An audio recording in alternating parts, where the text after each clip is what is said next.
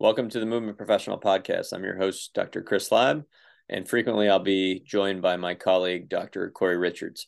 Today, I wanted to do an introductory episode to discuss the term movement professional, which is the name of the podcast, as well as the company that I've owned since 2014. So, movement professional is, is basically just referring to any individual that's working in the health, fitness, and wellness field that deals with improving physical function and performance. This could refer to a physical therapist, a personal trainer, chiropractor, body worker, etc.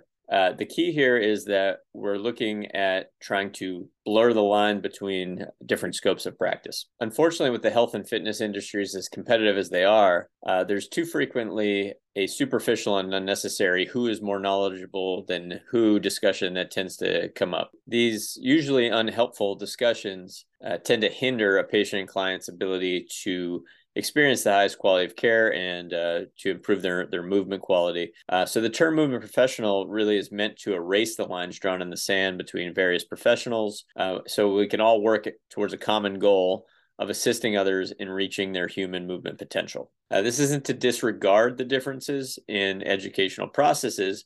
But simply to point out that a collaborative effort is more effective uh, to improving quality of life. So that's what we're looking to do here. Uh, you know, my story has been I started as a, a physical therapist uh, back in 2006, started working in a clinic that also had a training facility there. So um, within a few months, I was also training um, almost as frequently as I was working as a, a physical therapist. So really quickly, uh, there was a blending of my my job into two different professions, and uh, I always found that one really helped the other. So it uh, being a physical therapist certainly gave me uh, a slightly different education going into personal training, but I learned so much about how to be a better physical therapist by being a personal trainer. Uh, one I just got to spend way more time with people as a personal trainer, but in personal training, I really got to understand how to get people stronger, actually, how to improve their physical function.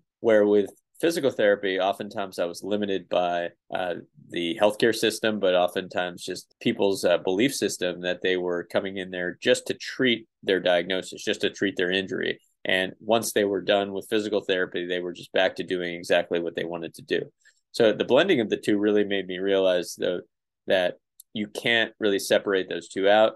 Uh, you you really need the conditioning. You you need the the strength element, and then if pain presents around that, we have to know what to do with it. But you you can't separate the two. And the same thing can be said for we really can't separate out psychology from physiology when it comes to people being in pain or people trying to make important lifestyle changes. Therefore, psychology professionals really need to be able to speak a similar language with the physical therapy professionals and vice versa. All this is to say that it is vital that different healthcare professionals, wellness professionals be of the mind to be collaborative with one, one another and also to understand that we will always be limited in our scope. No scope is the the be all end all uh, of helping individuals uh, and for clients and patients. We want to look at our health and our wellness uh, in a broad continuum that includes opportunities to be helped by professionals from